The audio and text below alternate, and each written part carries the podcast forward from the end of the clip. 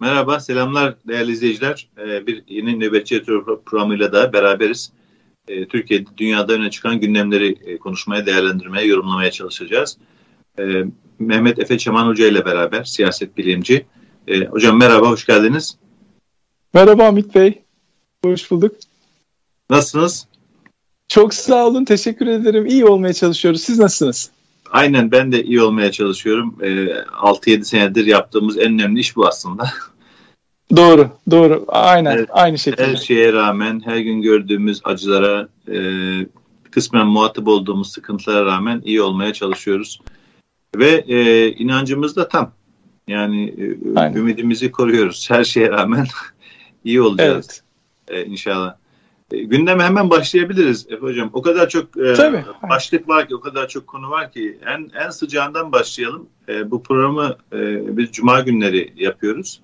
E, izleyenler belki bazen Cumartesi izliyor, belki Pazar izliyor. Fakat yaptığımız gün Cuma ve Cuma'da Türkiye'nin değişmeyen gündemleri var. Siyasetle din iç içe girdiği için cami girişi, evet. cami çıkışı e, siyasetçilerin de özellikle siyasetçilerin demeyelim yani Kılıçdaroğlu'nun camiye girerken çıkarken görüntüsü bile yayınlanmıyor. E, fakat Erdoğan bunu adet haline getirdi. E, açıklamalar yapıyor. Fakat e, daha ileri gitmiş durumda. E, cami çıkışı, cuma çıkışı değil, mihrapta e, konuşmuş ve birkaç gündür Türkiye'nin gündeminde olan e, Sezen Aksu'nun e, 2017'de e, yayınlanmış olan, çıkmış olan şarkısı ve o şarkı sözlerinde geçen e, bazı ifadelere e, tepkisini mihrapta e, gösteriyor. Bilmiyorum belki 3-5 saniye izleyebiliriz de ama yani ne diyeceğimi bilemiyorum. E, Sezen Aksu'ya e, aynen cümleyi söyleyeyim isterseniz e, hocam oradan başlayalım. Diyor ki Tabii, Adem'e, iyi olur. Hazreti Adem'e aleyhisselam e, kimsenin dili uzanamaz. O uzanan dilleri e, yeri geldiğinde koparmak bizim görevimizdir diyor.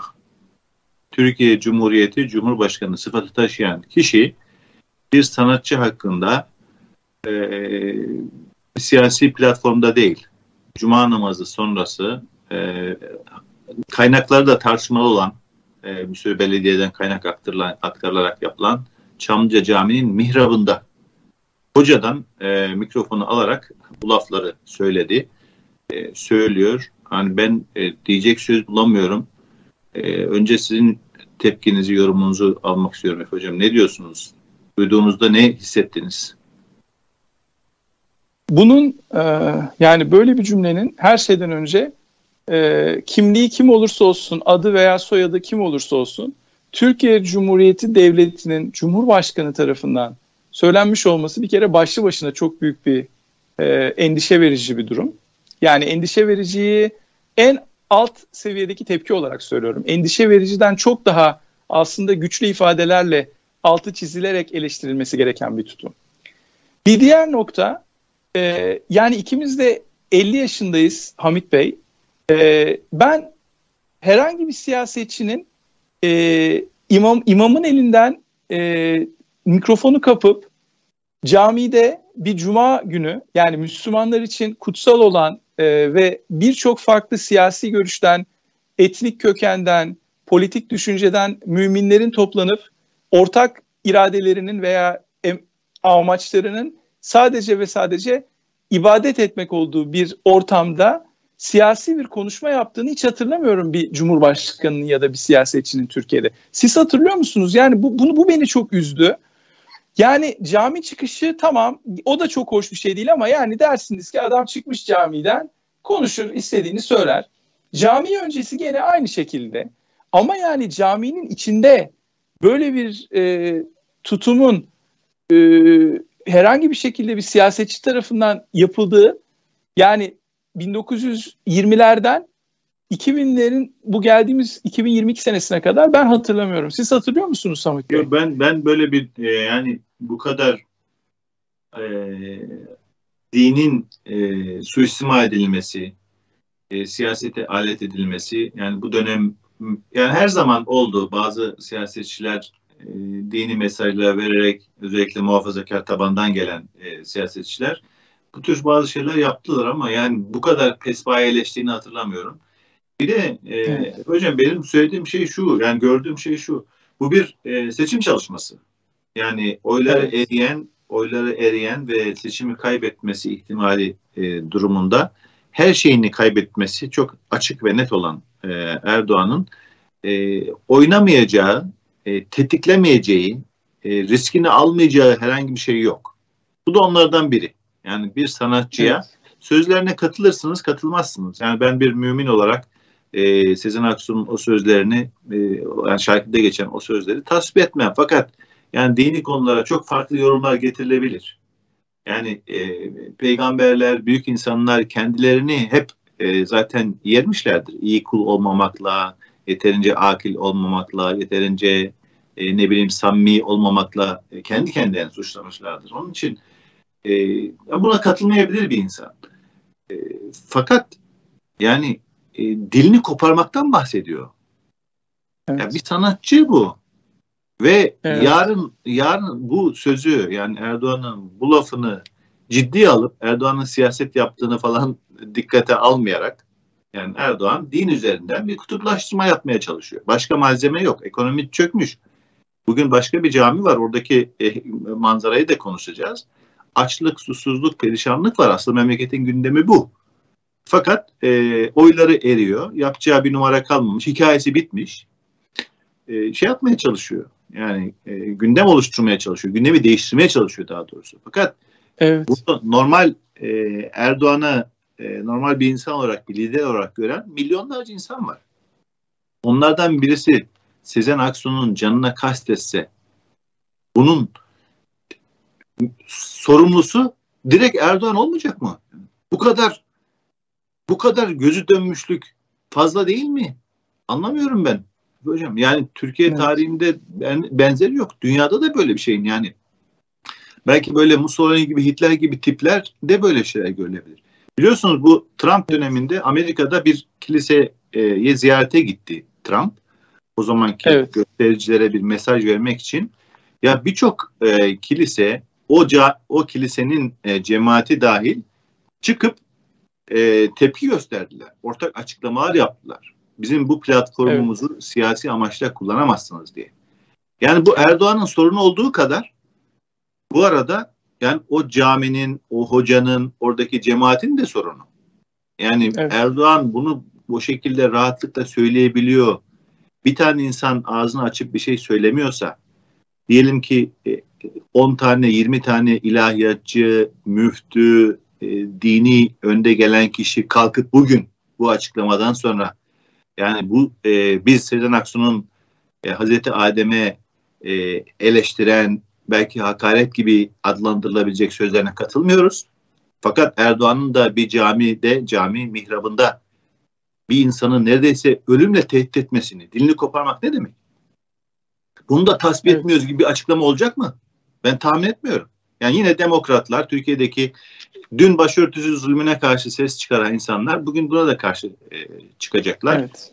E, yani bilemiyorum. Yani cemaatle ilgili de Türkiye'deki dindar toplulukla ilgili önemli bir şey söylemiyor mu sizce Efe Hocam? Yani Erdoğan'ın bu rahatlıkla bunu konuşabilmesi. Çok düşündürücü ve çok üzücü. Ee, tabii bu bizim daha sosyolojik konulara da e, temas etmemiz gerekliliğini ortaya çıkarıyor. Yani bu konuya girdiğimiz zaman maalesef e, yani sosyolojik anlamda konuşuyorum veya e, günümüz politikalarını veya tarihsel perspektif açısından konuşuyorum. E, İslam dininin dominant din olduğu birçok toplumda ve toplulukta birçok ülkede maalesef çok büyük bir sıklıkla hem tarihte hem de günümüzde tezahür eden uygulamalarda devletle dinin e, birbirinden gerçekten ayrılması güç bir şekilde iç içe geçtiğini görüyoruz. Ve bu bence gerçek anlamda kalbiyle dinine inanan ve dininin siyasete alet edilmesini istemeyen müminlerin çok ciddi bir sorunu, önlerinde duran çok ciddi bir sorun. Yani dinin suistimal edilmesi, siyasi avantaj elde etmek için, siyasi e, stratejik amaçlarla kullanılması, alet edilmesi çok ciddi bir problem. E, ve bu e, bugünkü örnekte bu camide yapmış olduğu konuşmada Cumhurbaşkanı Erdoğan'ın e, tamamen bunun tipik bir örneği örneğini sergilediğini görüyoruz. Sizin dediklerinize katılıyorum. Yani oradaki cemaatin en azından bir bölümünün yani e, namazını kılmış olan, ibadetini yapmış olan insanların en azından bir bölümünün e, Erdoğan'ı desteklemediğine, Erdoğan'ın fikirlerinden veya yaklaşımlarından hoşlanmadığını düşünen insanlardan olduğunu düşünecek olursak içlerinden 2-3 tanesinin bile hani sessizce illa itiraz etmelerine gerek yok. Yani sessizce e, kalkıp mekanı terk etmeleri bile çok e, önemli bir gösterge olurdu. Böyle bir şey de olmuyor. Bir de bir şeye daha değinmek istiyorum. E, o da şu, yani hep şeyi tartışıyoruz işte e, seküler toplum, işte ideal devlet. Yani şunu unutmamak lazım. Seküler bir devletin e, bütün dinlere veya inançlara, bütün e, dinsizliklere ve inançsızlıklara yani inançla alakalı bütün her şeye karşı eşit mesafede durması lazım. Şimdi Recep Tayyip Erdoğan Türkiye Cumhuriyeti'nin vatandaşı. E tabii Türkiye Cumhuriyeti'nde inanan, çok samimiyetle Müslümanlık e, gereklerini icra eden, inanan mümin insanlar var, mütedeyyin insanlar var. E, dinle ilişkilerini daha seküler, daha e, düşük yoğunluklu olarak algılayan bir grup var. E, dini reddetmiş olan veya ateist olan, deist olan insanlar var. Başka dinden olan insanlar da var. Yani çok karmaşık bir yapı. Tabii ki çoğunluk mutlaka sorsanız kendini Müslüman kimliğiyle tanımlıyor ama aralarında çok ciddi ton farklılıkları var. Dolayısıyla şunu ben bekliyorum. Normal şartlarda Türkiye Cumhuriyeti'ni temsil eden veya Türkiye Cumhuriyeti'nde siyasi karar alıcı olarak sorumluluk almış bir liderin bütün inançlara karşı eşit mesafete duran, duran devleti temsil ettiğini unutmaması lazım. Yani kendisi çok samimi bir Müslüman olabilir ki ben öyle olduğunu zannetmiyorum. Yani Erdoğan örneğinde şimdi ben şöyle düşünüyorum. Yani ben bir dine çok samimiyetle inanan bir politikacı olsam çok iyi bir e, sorumlu e, olduğum bir görevim olsa en üst seviyede bir karar alıcı bir cumhurbaşkanı olabilirim mesela. Ben kendi inandığım dini siyasi amaçlarıma alet etmezdim. Çünkü eğer gerçekten samimiyetle ben kendi dinime inanıyorsam onun benim için çok uhrevi ve çok kutsal bir mertebede olması lazım. Yani ben böyle düşünüyorum. Ama bunun dışında bu etik bir mesele. Bunun dışında bir de olayın siyasi meselesi boyutu var. O da şu. Türkiye Cumhuriyeti'ni temsil eden Cumhurbaşkanlığı makamındaki birisinin çıkıp e, kendince tabii o da doğru değil ama kendince İslam adına fetva veriyor. Yani diyor ki işte e, Hazreti Adem'i ve Hazreti Havva'yı biz peygamber olarak addediyoruz. Yani bizim dinimiz öyle kabul ediyor.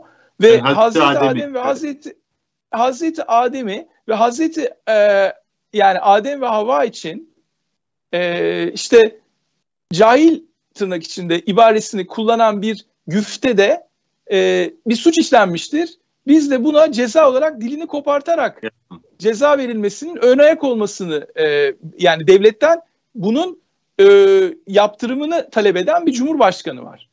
Yani bu bakın siyasi retorik bile olsa sadece ve sadece oy almaya yönelik bir davranış bile olsa sokakta on binlerce insan bunu kelimesi kelimesine değerlendirecek. Yani onu bir sembolik anlamda veya bir eleştiri anlamında okumayacak. Onu gerçekten ya demek ki bizim e, böyle yapanların dilini koparmamız gerekiyormuş diye algılayıp şiddet uygulasa.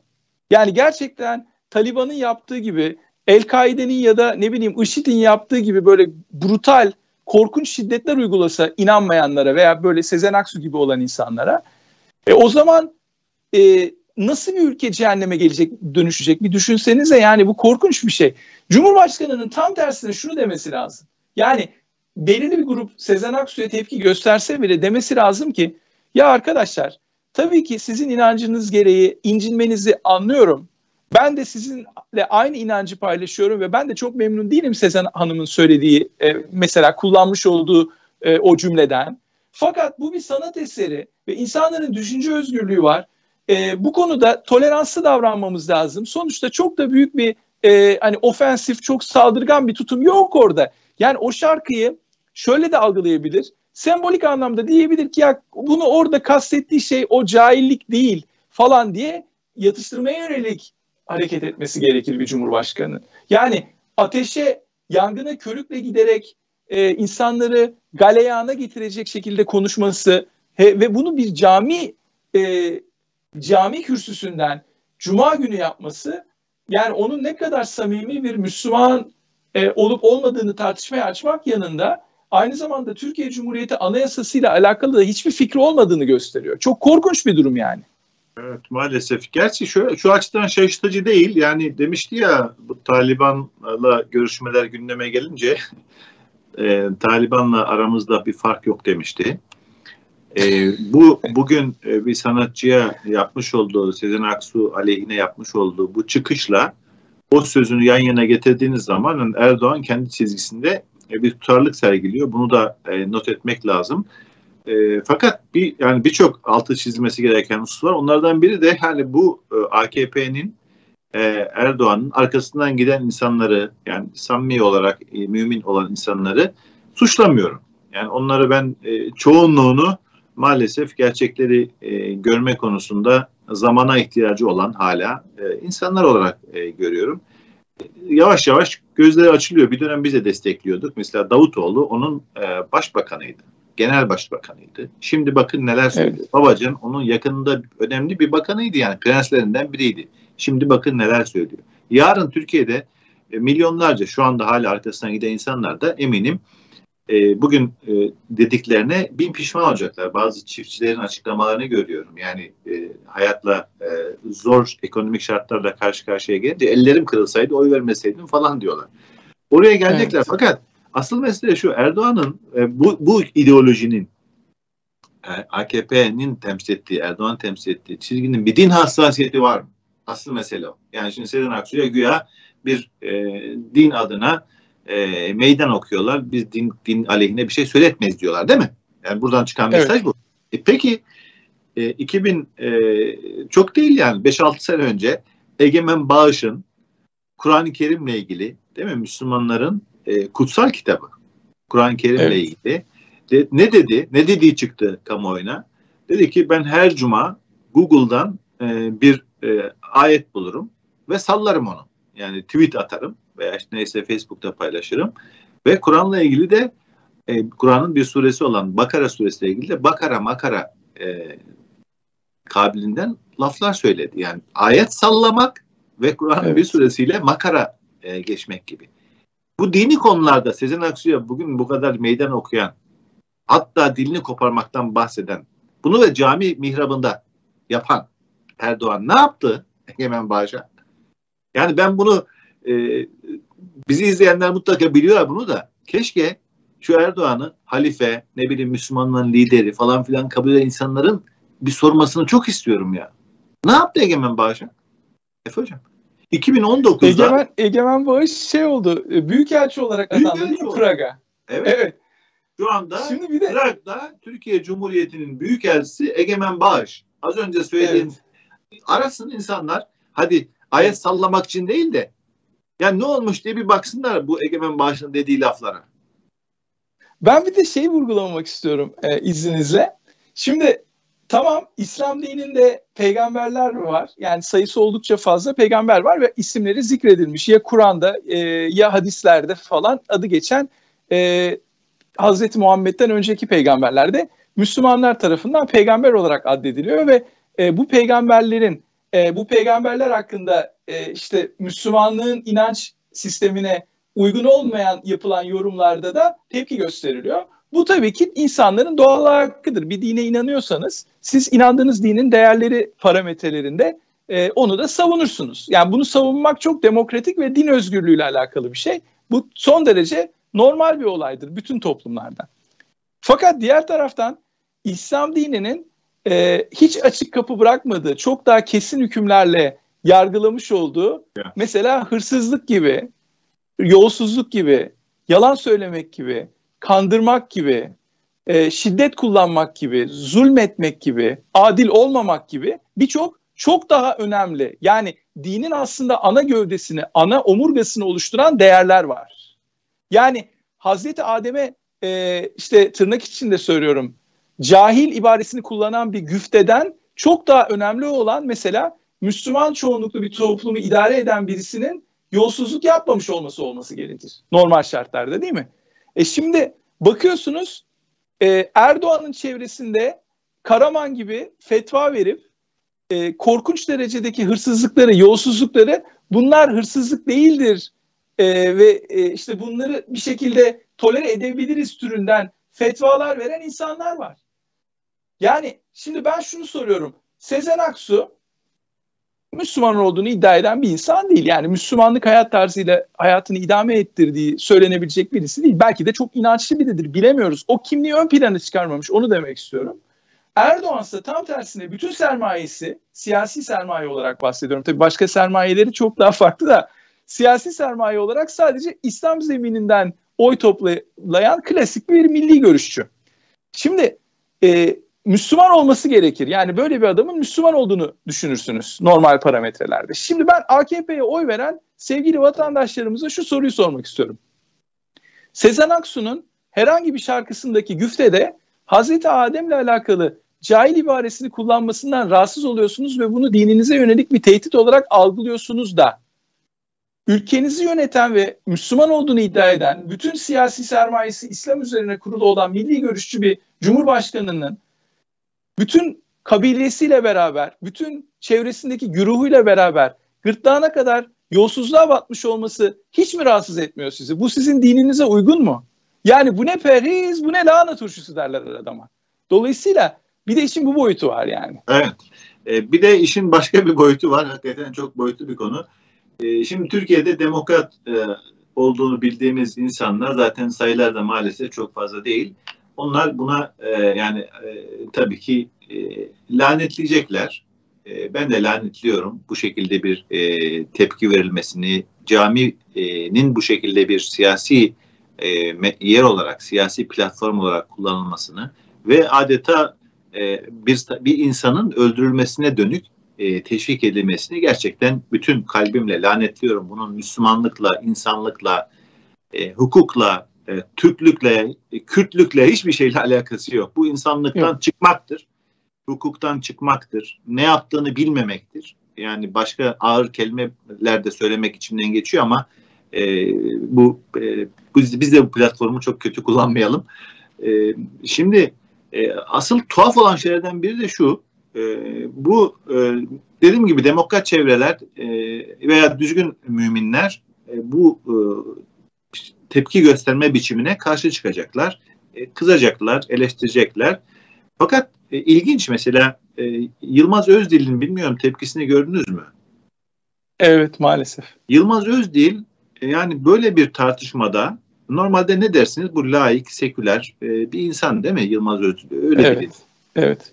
Ne yapması gerekir burada? Yani Erdoğan'a bir şey söylemesi gerekir değil mi? Yani bakın ama normal şartlarda. Normal şartlarda. Ama bu tepkiyi ne diyorsunuz? İşte görüyorsunuz bakın ekranda şu anda diyor ki Türkiye'yi cehenneme götüren yolu düşenlerden biriydi diyor ya sizin Aksu. Bu nedir ee, hocam?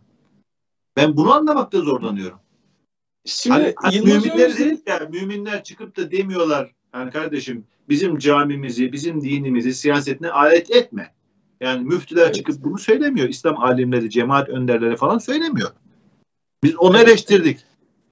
Bu da e, solcu, ilerici, çağdaş, layık geçinen birisi. Yani mazluma e, affedersiniz e, dil uzatıyor. Bir tarafta bir şey var, bir tartışma var. Bu nedir yani? Ve milyonlarca takipçisi var bu insanda bak gördüğüm kadarıyla. Evet. Şimdi ben şöyle düşünüyorum. İnsanların ilkeli olması e, ve e, belirli siyasi, kültürel pozisyonlar alması çok normal. E, fakat ilkeli insanların ilkelerine sadık olmaları çok daha önemli. Yani ben işte şu şu ilkelere sahibim diye deklare edip fakat o ilkeleri her fırsatta ihlal eden insanlara güven olmaz. Ben şöyle düşünüyorum yani şuraya bağlamak istiyorum. Erdoğan ne kadar kendi ilkelerine ihanet etmiş bir insansa Yılmaz Özdil de kendi deklare etmiş olduğu ilkelere o kadar ihanet etmiş bir insan. Çünkü Erdoğan e, insanlar hakkında işte bu inanan bu inanmayan e, işte bu Müslüman bu Müslüman değil diye bir kutuplaşma ve ayrımcılık yaparak e, oradan bir sermaye elde etmek istiyor siyasi bağlamda. Yılmaz Özdil de bunu İslam üzerinden yapmıyor da laiklik üzerinden yapıyor. Şimdi şöyle bir şey var yani Yılmaz Özdil'in e, Sezen Aksu gibi bir insana e, veya Orhan Pamuk gibi bir insana veya e, işte bu 1900 şöyle söyleyelim 2000'lerin başından 2010'lara kadar Batı yani Avrupa Birliği'ne entegrasyon sürecinde ve reform sürecinde Kürtlerle ilgili olarak da açılım süreçlerinde e, destek olmuş olan insanlara karşı bitmeyen bir kini var. bu grubun.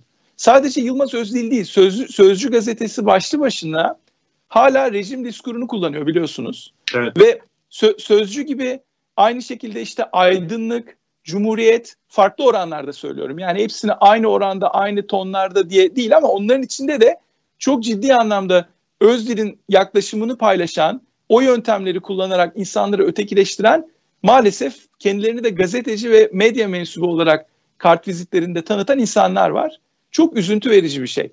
Aslında olması gereken eğer gerçekten demokrat ve solcu bir kimliğe sahiplerse o kimliğin gerektirdiği ilkelere sadık davranmaları lazım. Şimdi bu kimlik bir insan solcu ya da sağcı olabilir ama karşısındaki insana sadece çamur atmak, sadece o insana zarar vermek veya o insan üzerinden puan toplamak için bu e, işte Sezen Aksu örneğinde olduğu gibi bel altına vuruş yapmaz. Şimdi Sezen Aksu'nun e, o güftede kullanmış olduğu birkaç cümleden ötürü saldırıya uğramış olmasıyla Sezen Aksu'nun daha önceden yetmez ama evet'e e, eğilim gösteren, demokratikleşmeyi desteklemiş olan bir sanatçı olması arasında bir bağlantı yok. Özdil burada Sezen Aksu'ya saldırarak şunu demek istiyor. Yani sen Erdoğan gibi adamlara e, zamanında kredi verdin, onlara destek oldun, onların programlarına destek verdin. Şimdi al bakalım işte bak görüyor musun? Sen onları bu noktaya getirdin. Şimdi de onlar seni senin üzerine gidiyorlar. Yani özet bu. Mealen söylüyorum. Yaklaşım stratejisi bu. Fakat şunu düşünmüyor. 2002 ile 2010 arasında Erdoğan'ın savunmuş olduğu veya partisinin program olarak ve fiiliyat olarak e, savunmuş olduğu politikalar neydi? Bugün yaptıkları, bugün geldikleri nokta ne? Yani bu asıl önemli olan nokta bu. Bakın şuna karşı mısınız? Türkiye'nin Avrupa Birliği standartlarında bir demokrasiye, Avrupa Birliği standartlarında bir ekonomik istikrara kavuşmasına karşı mısınız? Bakın bu reformlar yapılırken Türkiye demokratik anlamda çağ atlamıştı. Yani 1982 Anayasası'nı reforme etti biliyorsunuz çok radikal anlamda ve Türkiye tarihindeki en önemli demokratikleşme seviyesine ulaştı. İnsan hakları karnesini çok ciddi anlamda düzeltti. Tabii mükemmel miydi? Değildi ama eski oranla çok çok daha iyi noktadaydı. E şimdi siz buranın üzerinden çıkıp ha şuna bakmak lazım. O dönemde ulusalcılar, MHP, CHP bütün Avrupa Birliği reformlarına karşı çıktılar. Neden karşı çıktılar? Çünkü e, kendi tahayyül ettikleri devletin değişmesini istemediler. Halbuki o devlet ceberrutluk yapan bir devlet. Kendilerini de zamanda ezmiş. 1970'lerde e, İran Selçukları, müm, e, Mümtazer, e, özür dileyerek söylüyorum, e, şey yani İlhan Selçuk gibi, Uğur Mumcu gibi e, ondan sonra yani Cumhuriyet Gazetesi'nin platformunu oluşturan, Türkiye'deki ortanın solu kesimi e, oluşturan birçok aydını, üniversite hocasını, gazeteciyi Ziver Bey Köşkü'nde işkencelerden geçirmiş bir rejimdi. O dönemde solun, eleştiriyorlardı. Hocam solun en büyük sembol ismi bu rejim tarafından sürgünde ölüme mahkum edilmedi mi? Yani ben bu solcuların ve kendisini ilerici diye e, adlandıran çevrelerin içindeki ikilemi, e, ne bileyim çelişkiyi gerçekten anlamakta çok zorlanıyorum. E, fakat yani burada e, asıl başka bir karın ağrısı daha var e, Yılmaz Özdil'in. Hocam siz e, şeyi çizdiniz altını yani Sezen Aksu'nun demokratik dönemde AKP'nin yaptığı güzel şeye destek verdiği için Yılmaz Özdil karşıtı. Evet. Başka bir şey daha var. O da şu. Sezen Aksu'nun babası Hizmet Hareketi'nin okullarından birinde uzunca bir süre İzmir'de idealcilik yapmıştı. Ve bunu Yılmaz Özdil affedemiyor. Ve şunu göremiyor yani bir baba ve bir çocuk. Şimdi şu şu andaki rejim nasıl babayla çocuğu, çocukla babayı beraberce zulmedebiliyor? Mesela diyelim ki bir memura diyor ki e, sen e, bana darbe yapmaya kalktın. Çocuğu da cezalandırıyor. Yani Erdoğan Aynen. rejiminde bu oluyor. Şimdi Yılmaz Özdil de Sezen Aksu'yla hani babasının yaptığı da bir suç yok da yani meşru bir, legal bir okulda idealcilik yapmış. Fakat bu Yılmaz Özdil'e göre büyük bir suç. Ve Sezen Aksu'yu da suçlu yapıyor. Sezen Aksu'yu da cemaatçi yapıyor. Yani bu evet. kafasızlığa bakar mısınız? Ve yani maalesef yani ben de yazı üslubunu yani e, dile getirmek istediği konuları dile getirmedeki başarısını takdir ediyorum Yılmaz Özdil'in. Ama bu kafa yapısıyla nereye gideceğiz biz? Yani bu kafa yapısıyla yani nereye bu, gideceğiz? Evet bu yani şu anda uygulanan devlet tarafından uygulanan veya rejim tarafından uygulanan Zippenhaft bir hukuk uygulaması. Zippenhaft'ın özelliği Almanca bir terim Zippenhaft. Niye Almancasını kullanıyoruz? Çünkü Hammurabi'den sonra ilk defa e, Hitler tarafından insanları e, soy esasına göre cezalandırma yöntemi kullanıldı. 1930'larda, 1940'larda Almanya'da yapıldı bu. Şimdi şu anda Türkiye'de yapılan da aynen bu. Bir örnek vereyim size. Mesela devletin benimle bir problemi var. Ben eleştirel bir e, akademisyenim, işte barış akademisyeniyim. TR724'te yazıyorum. İşte sizlerle bu programları yapıyorum. Damgalanmam için yeteri kadar sebep bulmuş devlet. Beni damgalamış. İşte beni kara listeye almış. Resmi gazetesine al. E, resmi gazetesinde terörist ve hain olarak, vatan haini olarak nitelemiş falan. Şimdi tamam ben anlıyorum bunları bana yapmış. Ben de 2015'ten beri Kanada'da yaşıyorum. Bana yapabileceği en büyük şey pasaportumu iptal etmek olmuş. Onu da yapmış zaten. 2016'da pasaportumu iptal etti. Peki benim iki tane küçük çocuğum var. Eşim var. Hiç siyasetle alakası olmayan bir insan. Bizi, o üçünün de yani kızımın, oğlumun ve eşimin de pasaportlarını iptal etti. Şimdi işte bu Yılmaz Özdil'in mantalitesi. Yani Sezen Aksu'nun babası işte filanca okulda çalıştı diye damgalanmış. Yılmaz Özdil'e göre çok büyük bir kabahat, çok büyük bir hainlik yapmış. Tırnak içinde söylüyorum. Yılmaz Özdil de diyor ki bundan dolayı Sezen Aksu bizim gözümüzde sıfırdır. Hiçbir şekilde e, insan haklarını, anayasal hakları, haklarını garanti altına al, almayı hak etmiyor Sezen Aksu. Böyle bir mantık Zippenhaft. Aynı şey bizim başımıza geldi. Aynı şey sizin başınıza geldi. Demek ki sosyolojik bir problemle karşı karşıyayız.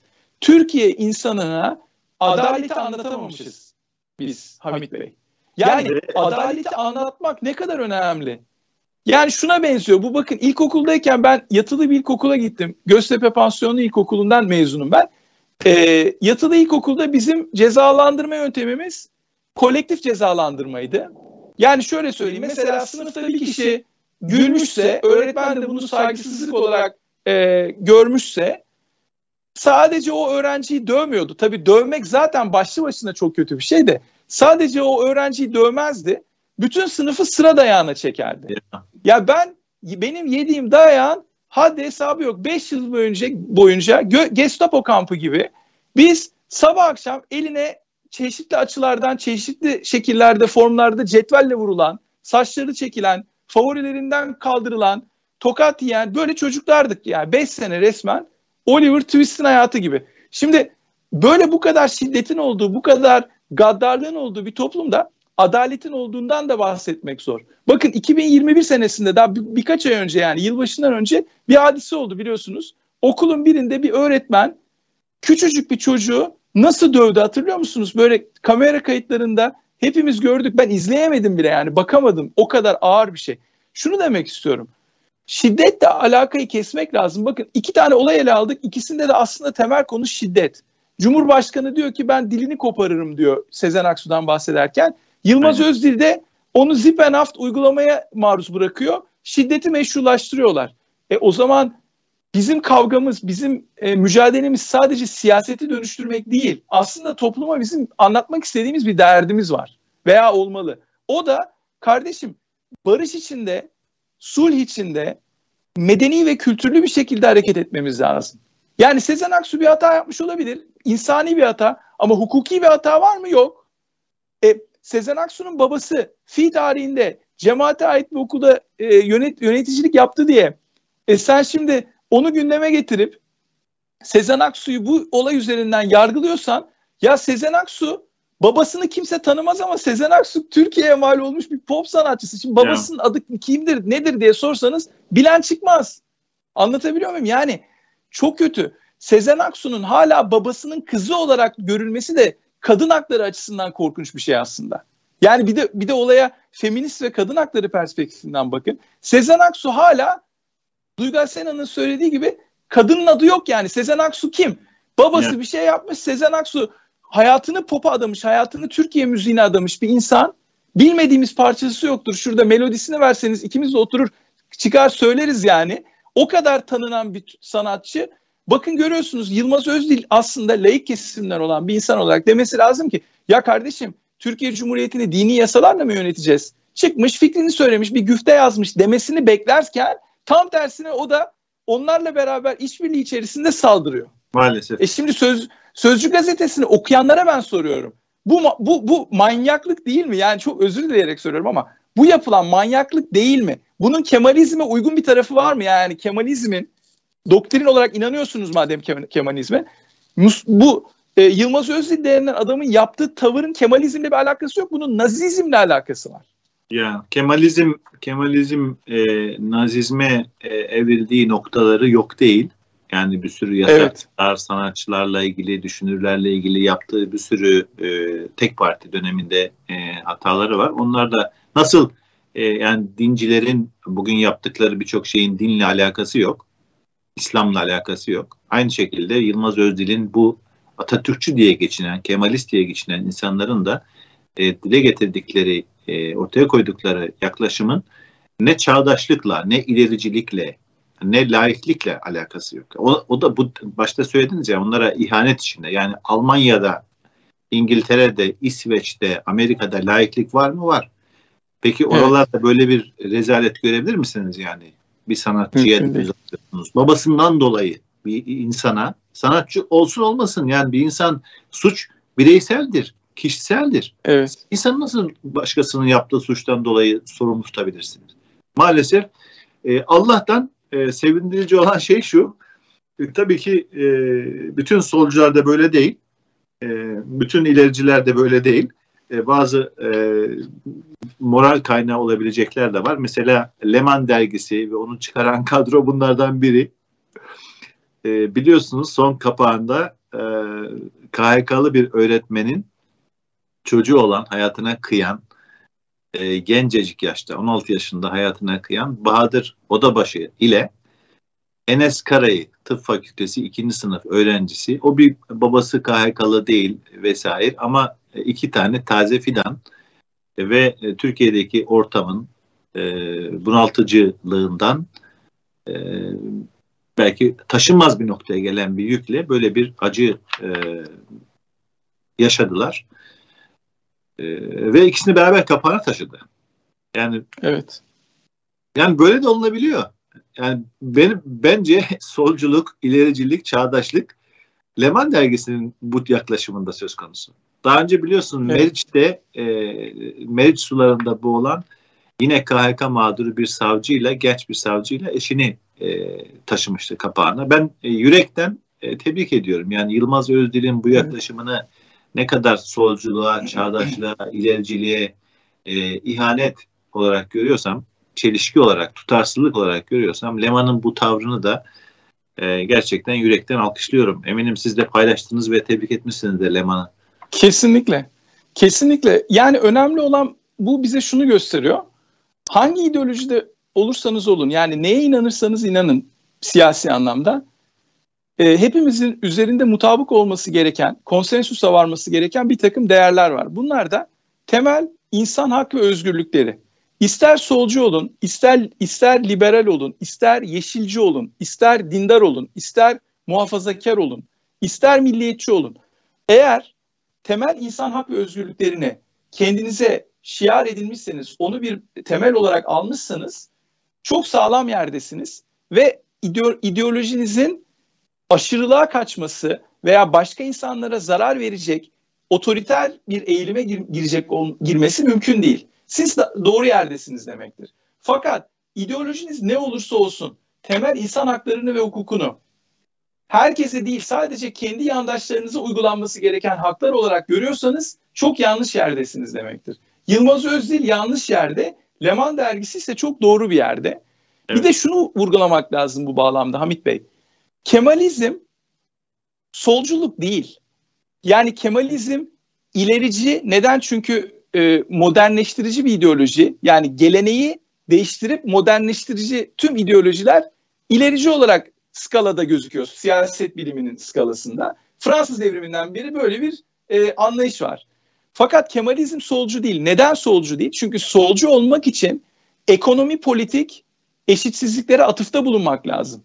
Kemalizm bilakis e, toplumun ekonomi politik eşitsizliklerini giderici değil, o eşitsizlikleri betonlaştırıcı bir etki görmüştür. Yani Kemalist bir ideolojiye inanan 1920'lerle 30'larla Türkiye'yi algılayan, okuyan insanların kendini solcu ol, solcuyuz biz diyerek kandırdıklarını düşünüyorum ben.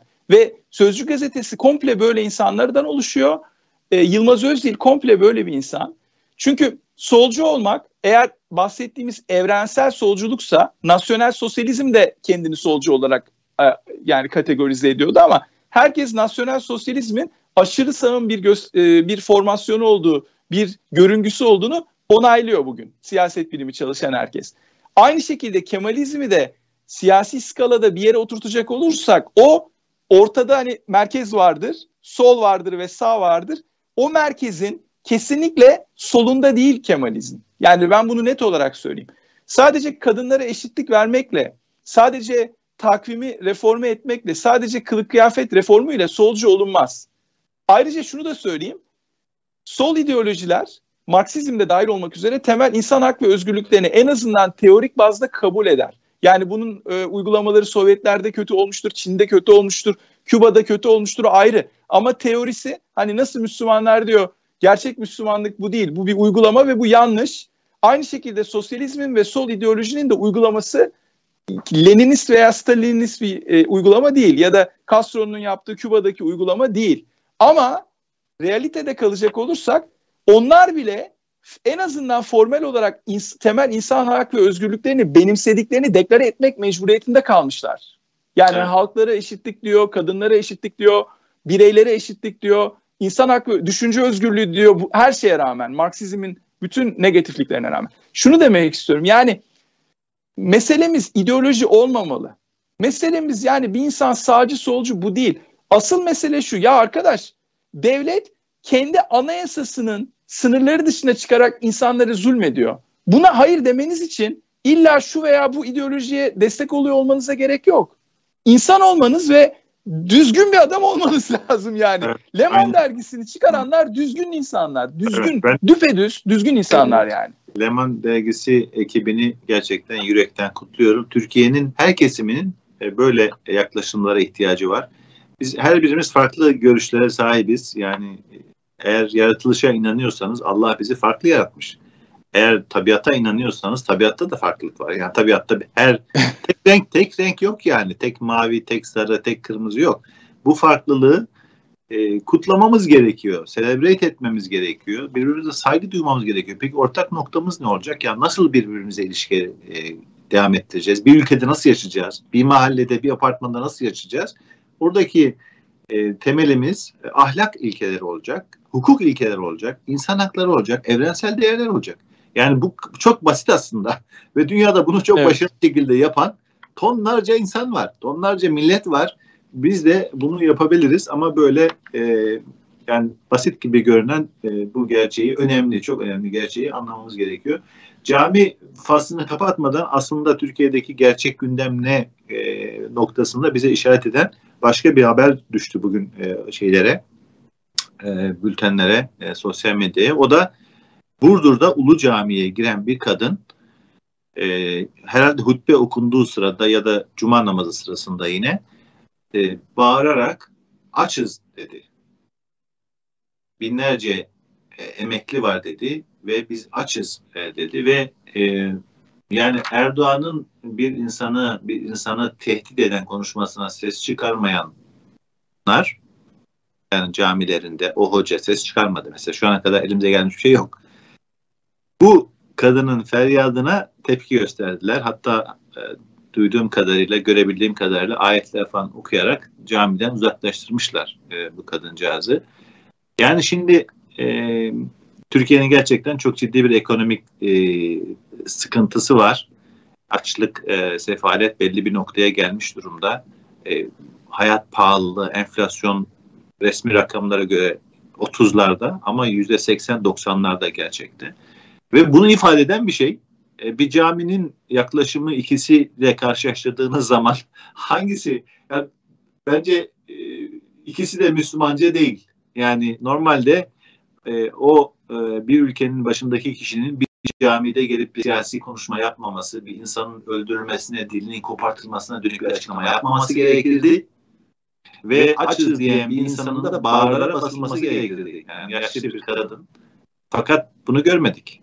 Yani bu tablo Hakikaten ben... dediğin, dediğiniz gibi Efe Hocam yani siyasi bir şeyi konuşmuyoruz. Böyle sosyolojik bir problemimiz evet. var herhalde. Yani ben o kadar üzülüyorum ki bu olayları gördüğüm zaman. Şuna üzülüyorum. Merhamet duygusunu kaybetmiş olan insanların bence bir dine inanmalarının veya bir Tanrı'ya inanmalarının çok fazla bir anlamı yok diye düşünüyorum. Eğer merhamet yoksa.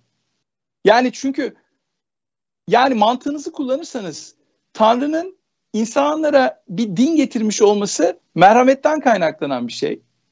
Tanrı'nın dininde, bütün dinlerde yani bu illa e, İslam'ın meşru kabul ettiği e, kitap inmiş dinler değil. Bütün dinlerde ortak özellik merhamettir aslında. Yani merhamet çok önemli bir yer alır dinlerde.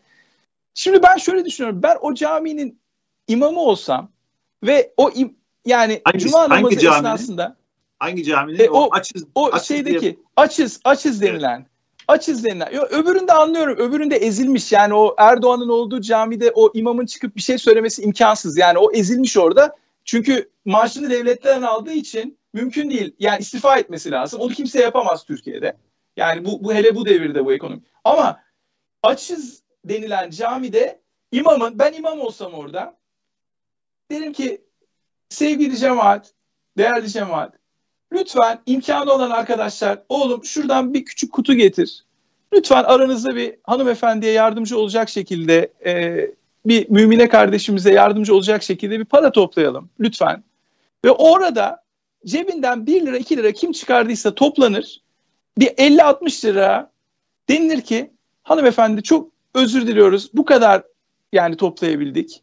Fakat gene gelirsiniz hani zor durumda olursanız gene lütfen gelin beni bulun. Bak ben imam olarak ben size ekmeğinizi alayım. Yani ya bir din adamının bu merhameti göstermesi lazım. Bu din adamı illa böyle kutsal kitaptan, Kur'an-ı Kerim'den ya da e, işte ayeti kelimeler, kelimelerden ya da e, sünnetten e, işte hadislerden alıntı yapan, güzel konuşan, retoriği e, güçlü olan anlamında değil. Bunların hiçbir anlamı yok. Yani bana göre yani eğer o din hak dini ise o dini gönderenin nezdinde senin iyi retoriğinin olması, senin karizmanın olması, senin iyi konuşman falan beş para etmez. Eğer sende vicdan yoksa, sende Eyvallah. azıcık merhamet duygusu yoksa yani şunu demek istiyorum. Şurada yaşadığım şehirde St. John's'ta, Kanada'da farklı kiliselerden, farklı e, sinagoglardan, farklı camilerden, farklı Hindu e, e, tapınaklarından farklı farklı dini gruplar var Hamit Bey. Her bir dini grubun açmış olduğu yiyecek bankaları var biliyor musunuz? Food Bank. Ve insanlar, zor durumda olan insanlar hiçbir kimlik beyan etmeksizin. Yani ben işte camiye gidiyorsa ben Müslümanım demesine gerek yok. E veya ne bileyim e, kiliseye gidiyorsa Katolik kilisesine ben Katolim demesine gerek yok. Açsa ve çocuğuna yiyecek götürmek gerekiyorsa o food bank'e gidiyor normal süpermarkete gitmiş gibi e, oradaki raflardan ihtiyacı olan şeyleri alıyor onu suistimal de hiçbir şekilde etmeden ve evine gidiyor. Kimse ona sormuyor veya ödemiyor para.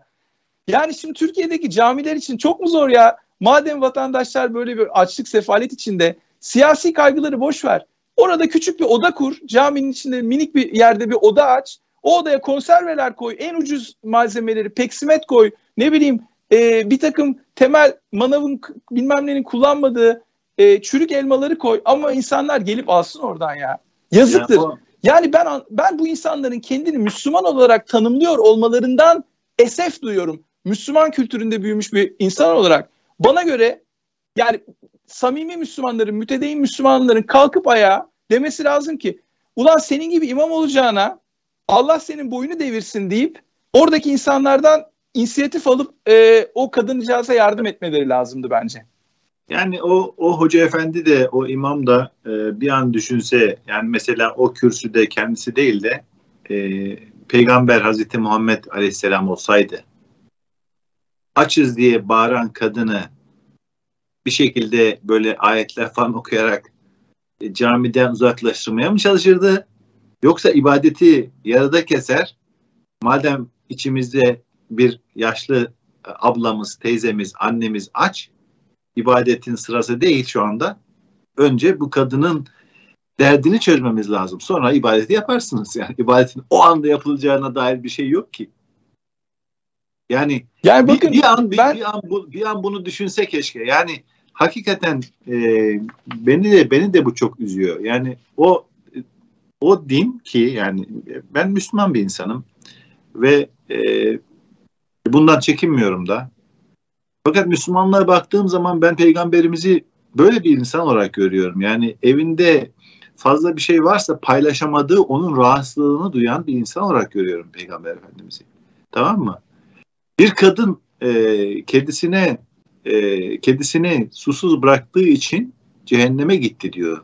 İnanmış olmasına rağmen. Fakat köpeğine su veren çok günahkar bir kadının da cennete gittiğini söylüyor. Dinin aslı bu. Peygamberin vaaz ettiği, e, bize öğrettiği din bu. Fakat bakar mısınız diyor bazıları. Yani uygulamasına bakın. Bir tarafta e, insanlara saldırmayı teşvik eden, kendisini mümin olarak e, iddia eden, hatta dünya müminlerin lideri falan gören tip, diğer tarafta açsız diyen insanı camiden uzaklaştıran, mabetten uzaklaştırmaya çalışan birisi. Herhalde e, ben e, e, kiliselerden bahsettiniz. Bizim de mahallemizde kiliseler var. E, bir tanesinde mesela şöyle bir uygulama olduğunu biliyorum. Her pazar aynaya gelirken insanlar e, e, alışveriş yaptıkları bazı şeyleri marketlerden aldıkları e, emtiaları getirip bırakıyorlar. E, bir keresinde merak etmiştim dedim ya bunlar ne oluyor falan. Dediler dediğiniz gibi food bank'e yani e, yardım evet. ihtiyacı olan insanlara e, destek için kurulmuş kuruluşlar e, organizasyonlar, hayır kurumları gelip o kiliselerden topluyorlar e, o e, kiliseye gelen cemaatin bağışladığı e, yiyecekleri. Yani insanlık e, bunları konuşuyor. Bizim de e, böyle şeyleri konuşmamız lazım. Fakat bu güzel bir e, örnek değil. Her ikisi de maalesef e, Müslümanlıkla da insanlıkla da dediğim gibi çok bağdaşmıyor. E, gündemde birçok konu var. E, diğerlerini biraz hızlıca ele almamız gerekiyor. Tabii. E, Ahmet Altan Yasemin Çongar, Mehmet Baransu, e, Yıldıray Uğur'un e, yargılandığı e, başkaları da var. Bu davada yargılanan bir 5-6 yıldır süren bir mahkeme var. E, onunla ilgili e, yine bir duruşma vardı. Ertelenmiş ve e, mesela Mehmet, Mehmet Baransu bu arada e, Yasemin Çongar, Ahmet Altan, e, Yıldıray Oğur e, tutuksuz yargılanıyorlar. Fakat bu, buradaki resimleri görünenlerden sadece Mehmet Baransu maalesef ona zenci muamelesi yapıyor e, Türkiye adaleti. E, çok da şaşırmıyorum. E, bu Erdoğan rejiminin hırsızlıklarını aklayanların e, baş tacı edildiği, yüksek yargı konumlarında getirildi. İşte geçen gün Anayasa Mahkemesi'ne AKP milletvekili adayı birisinin seçildiği bir yargıdan başka bir şey beklemiyorum.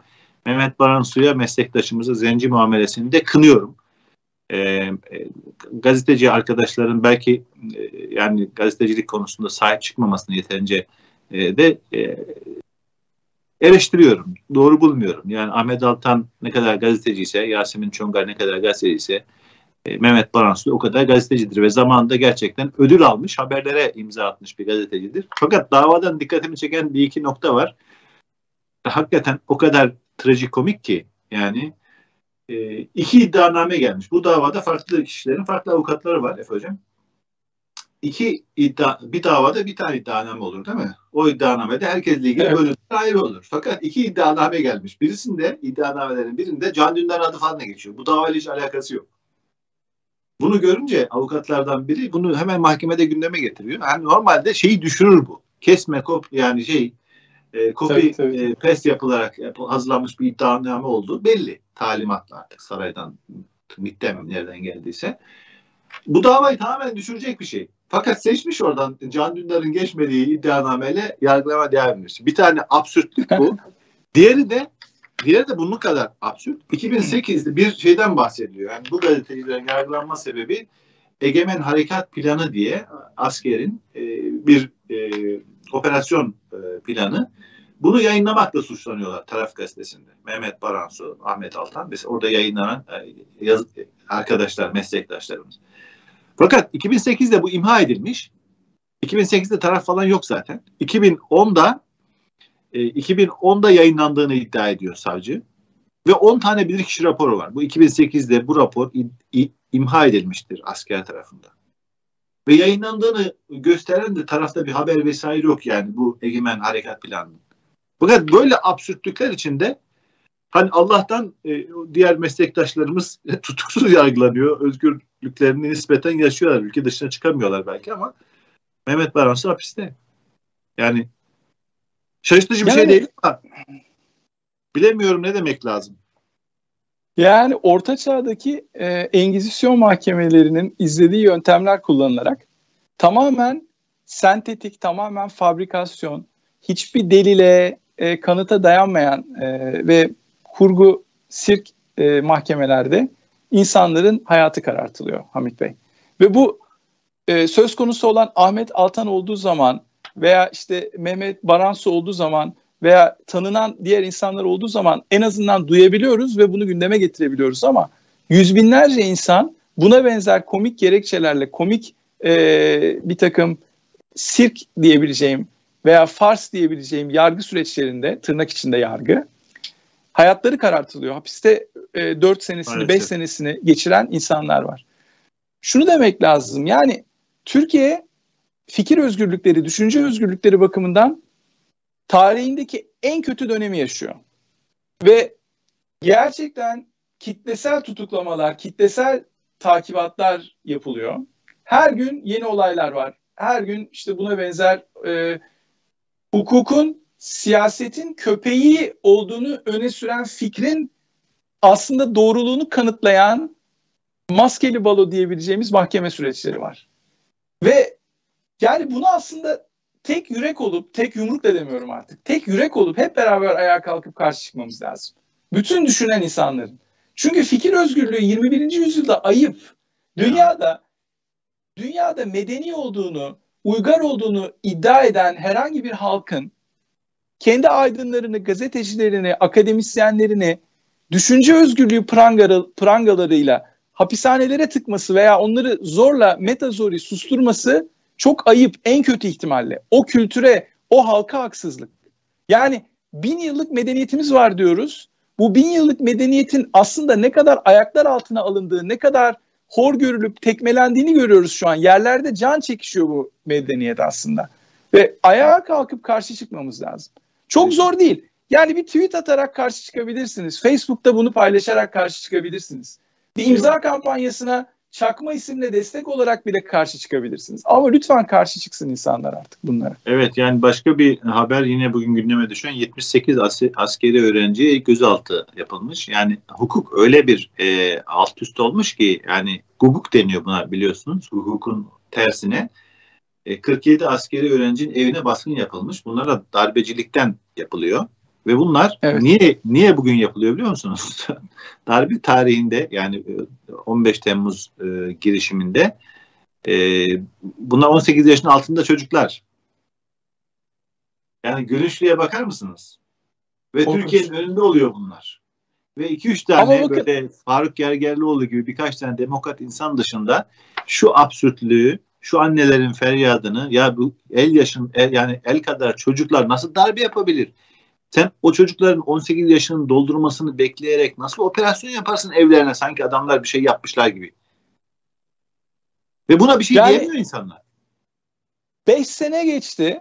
5 sene. 5 sene sonra bu çocukların 18'inden gün almaları bekleniyor. Yani 19 yaşına Aynen. basmaları, 18 yaşını doldurmaları bekleniyor 5 senede. Bu ne demek? Çocuklar haklarında iddianame hazırlandığı zaman, suçlandıkları ya da fişlendikleri zaman 13 yaşındaymışlar. 13, 13, 13. Yani hani sadece kalbi olan değil, beyni olan, beyni olan birinin 13 yaşındaki bir çocuğun darbe yapamayacak olduğunu itiraf etmesi lazım. Bunu kendine itiraf edeceksin. Ve bakın ben size şunu söyleyeyim. Bunlar unutulmayacak. Yani aynı Yassıada'daki o e, savcının söylediği gibi sizi buraya tıkan güç öyle istiyor diyor aslında bu devlet. Biliyor musunuz Hamit Bey? En tehlikelisi bakın 1960 darbesinden itibaren veya ondan önceki hukuk, hukuksuzlukları da dahil edebilirsiniz. Türkiye'de hep insanları bir yere tıkmak isteyen bir güç var ve bu güç kendine devletim diyor. Bunun devlet olmadığını adını koyarak göstermek zorundayız artık. Böyle bir devlet olmaz. Yani 13 yaşındaki çocuğu darbenin olduğu gün fişleyeceksin. Ondan sonra onun çetelesini tutacaksın. O çocuk 19 yaşından gün alana kadar bekleyeceksin. Tam 18 olana kadar. 5 sene geçecek. 5 seneden sonra tik tak tik tak saat doldu. O çocuğu git gece yarısı evinden al ve artık reşit oldun. Seni biz dilediğimiz gibi hapse tıkabiliriz. Yani ama çok özür dileyerek söylüyorum ya. Bu ancak barbarlıkla mümkün.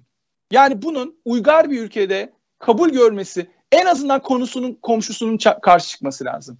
O çocukların yaşadığı mahallede hiç mi bakkal yok? Hiç mi orada kuru yemişçi yok? Hiç mi mahallelerinde bir abi yok? Hiç mi apartmanlarında bir kapıcı yok? Bir tanesi çıkıp ulan tanıyorum ben bu çocuğu arkadaş diyemiyor. Diyemiyor Hamit Bey. Ve yani. bakın bunu diyemedikten sonra demokrasiyi hak etmez bir ülke. Yani biz demokrasi falan bunlar çok uçuk ütopik şeyler Türkiye için. Biz 1300'lü yıllardaki 1200'lü yıllardaki cadı ve engizisyon seviyesindeyiz şu anda. Yani Türkiye olarak söylüyorum halkımızın ortalaması olarak. Korkunç bir şey bu. Bu korkunç, ürkütücü bir şey. Yarın çok daha tehlikeli olaylar olabilir. Ben uyarıyorum buradan. Yani bakın bu iktidar yemin ediyorum size buradan da söylüyorum. Bu iktidarın çekecekleri çok fazla şey var. Aynı bu yaptıkları şeyleri kendilerine yapacaklar bundan birkaç sene sonra. Ve kendi evet, taraftarlarına. Zaten sırayla yapıyorlar. Yani işte dün cemaatin, ertesi gün Kürtlerin, daha sonra Alevilerin, daha sonra işte ilericilerin hepsinin yani kapısı çalınacak. Çünkü e, hukuktan çıkılınca e, olacağı bu. Bu arada dünyada çok sıcak gelişmeler var. E, Ukrayna bir savaşın eşiğinde. Bugün e, geçen Biden'ın e, gündemindeydi. Kiev'e her gün bir e, Batı ülkesinin Dışişleri Bakanı gidiyor. E, Rusya 100 binden fazla askerini Ukrayna'nın etrafına e, konuşlandırmış e, durumda. Her an bir şeyler patlayabilir. Bugün e, Lavrov'la e, Rus Dışişleri Bakanı ile Blinken'ın, Amerikan Dışişleri Bakanı'nın bir görüşmesi oldu. Biraz serin kanlı bir a, flash haber çıkmış. Diplomatik süreci devam etme niyetlerini belirtmiş taraflar e, o olumlu. Bilemiyorum e, bu e, bir savaş bekliyor musunuz yoksa Putin e, Batı'yla e, pazarlıkta elini güçlendirmeye mi çalışıyor? E, bununla şey yapalım isterseniz e, gündemi de bir, bir dış gündemimiz evet. daha var da onunla beraber e, toparlayabiliriz. Yani bana göre e, temel sorun demokrasilerle demokratik olmayan devletler arasında devletler arası ilişkileri, uluslararası ilişkiler boyutuna uzanan problemlerin devam etmesi. Yani e, 1990'ların başında Francis Fukuyama'nın o tarihin sonu makalesi vardır. Orada işte bütün devletlerin artık komünizmden sonra yavaş yavaş demokratikleşeceğini ve demokratik peace teori dediğimiz demokratik barış teorisinin gerçekleşeceği tezini ön plana çıkarıyor. Gördüğümüz 2022 itibarıyla Sovyetler Birliği'nin e, ideolojik kaymağa alınmış net e, işte baskıcı, otoriter rejimi ve yayılmacı rejimi Rusya bugün karşımızda. Ukrayna'nın zaten Kırım'ı işgal ve ilhak etmesi ve onun üzerine Doğu Ukrayna'da birçok bölgeleri de kendi paramiliter gruplarınca Ukrayna'nın merkezi hükümetinden kopartması fiilen Rusya'nın kıskacını aldığını gösteriyor Ukrayna'yı. Gürcistan'da da aynı taktiği uyguladılar. Yakın dönemde Kazakistan olaylarından sonra biliyorsunuz 3000 küsür Rus askeri Kazakistan'a konuşlandırıldı. Yani bütün bunlar Rusya'nın giderek dozu arttırdığını gösteriyor. Suriye'de bugün bakın Türkiye'nin güney komşusu Suriye değil. Türkiye'nin o uzun sınır hattında Doğru. tamamen Rusya egemenliğinde Ruslar var. Türkiye'nin de bir noktada ben krizi Türkiye noktasından okumak istiyorum. Tabii ki Blinken'ın ve Lavrov'un e, açıklamaları basın karşısında ne diyecekler? Yani savaş çıkacak hadi bakalım tekmeleri attık e, sandalyelere terk ettik diyemeyecekler. Çıkıp böyle bir açıklama yapıyorlar. Ama gerçek şu ki yüz küsür bin Rus birliği yani Rus askeri e, bir askeri operasyon, bir çıkartma, bir işgal için Ukrayna'da bütün sınır bölgelerine konuşlandırılmış. Ben evet e, bekliyorum bir e, Rus saldırısı. Rusya bu saldırıyı tabii ki bir e, elini güçlendirici önlem olarak görüyor. Ama diğer taraftan bence Batı'nın göstermiş olduğu bu e, aynı Münih'teki İkinci Dünya Savaşı'ndan hemen önce Hitler'e yapılan e, appeasement politikasını bugün Putin'e uyguluyorlar. Ve bakın Rusya adım adım kendi emellerini gerçekleştirecek. Şimdi bizim Türkiye olarak şu soruyu sormamız lazım. Rusya'nın bu kadar dümen suyunda hareket eden bir Türkiye var. Yarın Ukrayna'yı ilk işgal ettiği zaman Türkiye üzerindeki baskıyı düşünebiliyor musunuz? Yani ya. korkunç büyük bir baskı oluşacak. Yani bağımsız bir ülkeyi işgal etmekle tehdit eden bir ülkeyle biz e, şey yapıyoruz. Stratejik müttefik olduğumuzu falan söylüyorduk. Gitsin e, bizi izleyenler bu zift medyasının, havuz medyasının, iktidar medyasının manşetlerine baksın. Putin'le beraber olduğumuz için ne kadar gurur duyuyorlardı. İşte Rusya ile stratejik müttefik olduk falan filan diye. İşte Rusya bu. Yani Putin yönetimindeki Rusya bu. Türkiye ile Rusya arasında ilişkiler olsun ama böyle yayılmacı, Tabii. başka ülkelerin haklarına, hukukuna saygı duymayan işgal eden, Kırım'da işgalci yani şu anda resmen 2014'ten beri. E, ve Biden da e, son basın toplantısında sizin dediğinize yakın bir şey söylemişti. Yani bekliyorum demişti. Putin'in böyle bir şey evet. yapma ihtimalini. Fakat e, şeyi aynen katılıyorum. Yani Batı maalesef Hitler'i Hitler e, tehlikesinden, Hitler belasından yeterince ders almamış gibi davranıyor. Yani e, kendilerini bu kadar tehdit eden, komşu ülkeleri işgal edecek kadar bir noktaya gelen e, Rusya'yla ya da işte kendi evinde insan haklarını beş paralık eden, hukuku beş paralık eden, ayaklar altına alan Erdoğan'la pışpışlama e, siyaseti, kırmızı halı siyasetine devam ettiler. Mesela Almanya Avrupa'nın en önemli, Batı'nın en önemli ülkelerinden biri değil mi? Bu kadar evet. e, şeyler konuşurken yani Putin muhalif liderleri zehirliyor. Değil mi?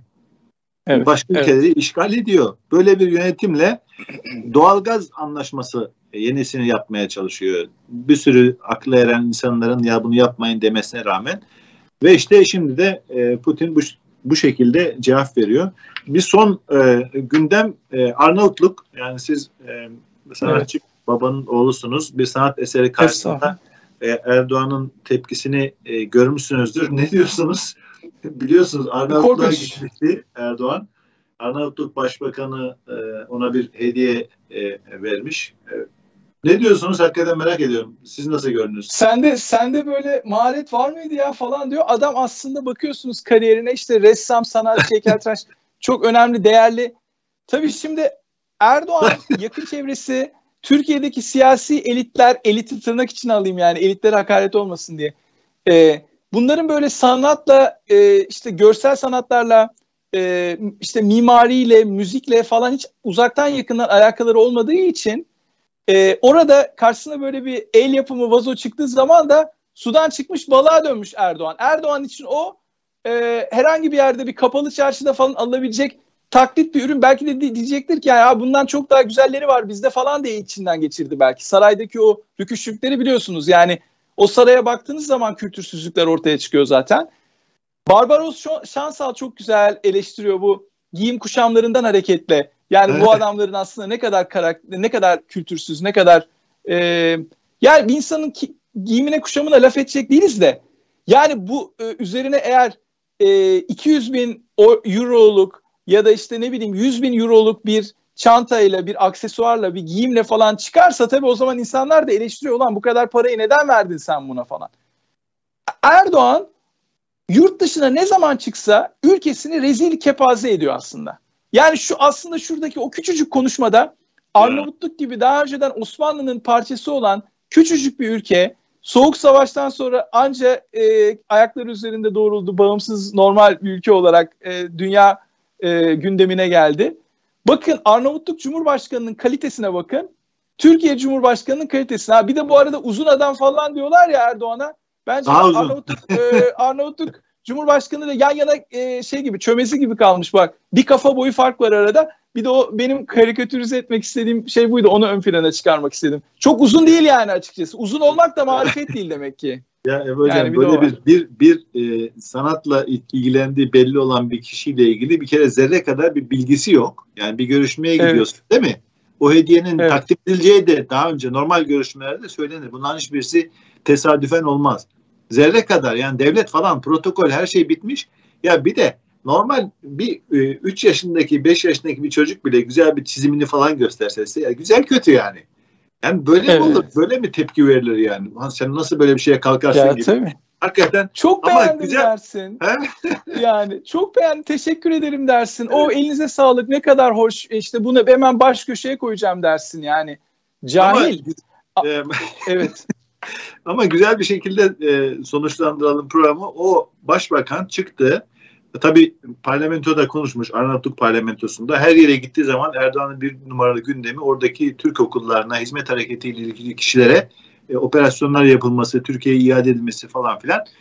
E, cevabı da çok net bir şekilde vermiş. Bu sanat e, sanata duyarlı e, Arnavutluk Başbakanı diyor ki bizim Türkiye'ye herhangi bir borcumuz yok. E, bu hizmet hareketi insanları da terörist suçlu falan kabul etmiyoruz. Türkiye'ye iade etmeyeceğiz demiş. E, tebrik ediyorum yani hukuk hukuk adamı sadece sanat yönü değil hukuk yönü de duyarlı bir e, siyasetçiymiş. E, dileriz tüm dünyadaki ülkelere böyle hukuk ve sanat konusunda duyarlı siyasetçiler olur. Başta e, Türkiye'de e, o günleri de görürüz belki. Öyle o, o noktaya gelirsek bu programı yapmaya da belki gerek kalmayabilir hocam. Daha başka ya, şeyler keşke, keşke keşke diyorum, keşke o günler gelse, keşke Türkiye yeniden normalleşse, demokrasiye dönse, hukuka dönse de biz bu programlarda başka konuları gündeme getirsek. Evet. Daha güzel şeyleri söylesek, bahsetsek insanlara. Evet, e, çok teşekkür ediyorum Efe Hocam. E, değerli görüşleriniz. Ben çok teşekkür e, ederim. Ve vaktiniz için. izleyicilerimize de çok teşekkür ediyorum. E, saygıyla selamlıyorum hepinizi. E, desteklerinizi, yorumlarınızı, eleştirilerinizi de her zaman olduğu gibi e, bekliyoruz. E, muhabbetle kalın. Selamlar.